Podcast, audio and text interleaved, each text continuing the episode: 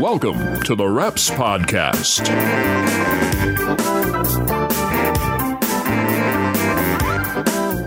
Hi, Larry Gassman here with another Reps Podcast, getting ready for Showcase 2017, April 21st, 22nd, and 23rd, which will take place at Hotel 116 in Bellevue, Washington. And this time, we're going to say hello and chat for a few moments with Jon Provost, who is best known for television's Lassie.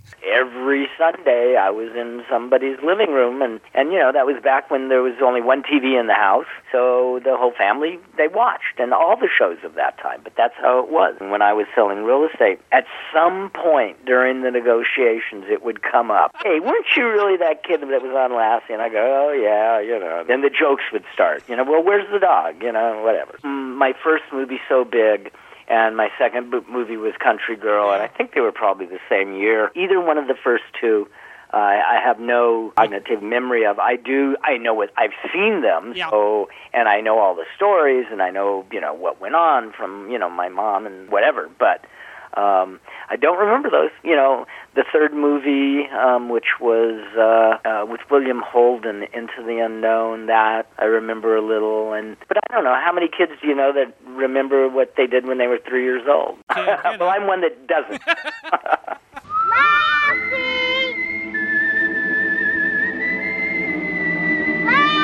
Lassie! Starring June Lockhart, Hugh Reilly, Jon Provost as Timmy, and, of course, Lassie. You know, I worked with three different dogs in 7 years. I worked with the son of the original, and he was the dog that worked with Tommy Reddick on Lassie before me. And I worked with him for 1 year, and Rudd, the owner, retired him. And then his son came in.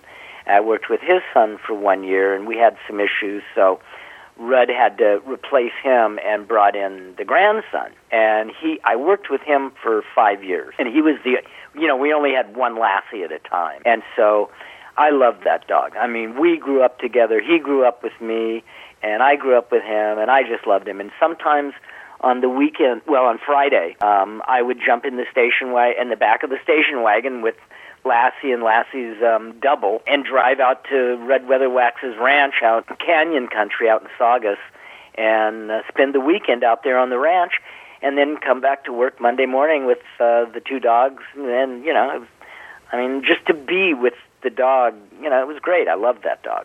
Lassie would only respond to Red Weatherwax or Sam, who was his number one assistant, or to one of Rudd's sons, who were also dog trainers on the show. Baby, the dog that I knew for 5 years, we were so tight. But if I told him to do anything, he'd just look at me and say, "You're not my trainer. You're my buddy. You're my pal, but you're not my trainer," because they could only react, you know, to their trainers.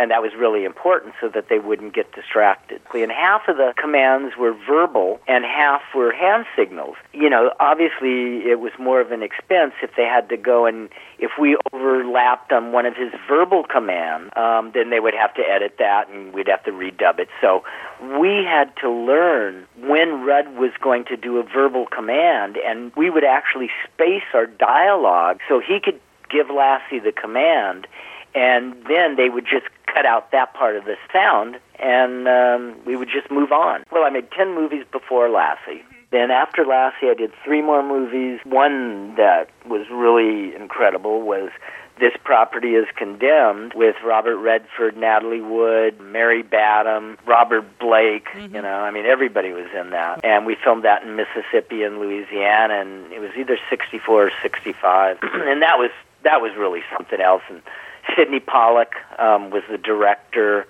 You know, it was incredible. And it was neat doing a period piece. You know, it was the South, and it was the Tennessee Williams play.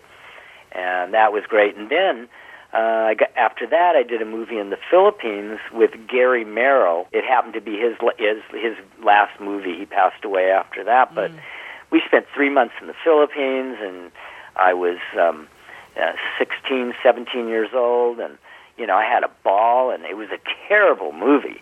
Oh, gosh. Nobody's ever seen it, and they don't want to see it. And then when I got back from that, I got a Disney movie with Kurt Russell called The Computer Wore Tennis Shoes, you know, working with Cesar Romero, and that was great. And then I turned 18 while we were filming that, and I had been working 15 years, so that's when I decided to leave the industry, take a break, and I moved out of town. I came up to Northern California to go to college, and, you know, then we did the new Lassie series for a couple of years with Fox, and that was fun, and we worked 9 months out of the year to film Lassie, and then 3 months that we were on hiatus, 1 month of that was spent promotions for Lassie, right. And so Lassie and I... and Rudd and Sam and my mother and one of the representatives we would go and hit New York, Dallas, Chicago, all the big cities, promote Lassie. And so every weekend it was a parade somewhere or some kind of an event or a children's hospital or something. So I was always busy even when I wasn't working. Last month I was in Germany for a Comic-Con in Stuttgart, Germany. Wow.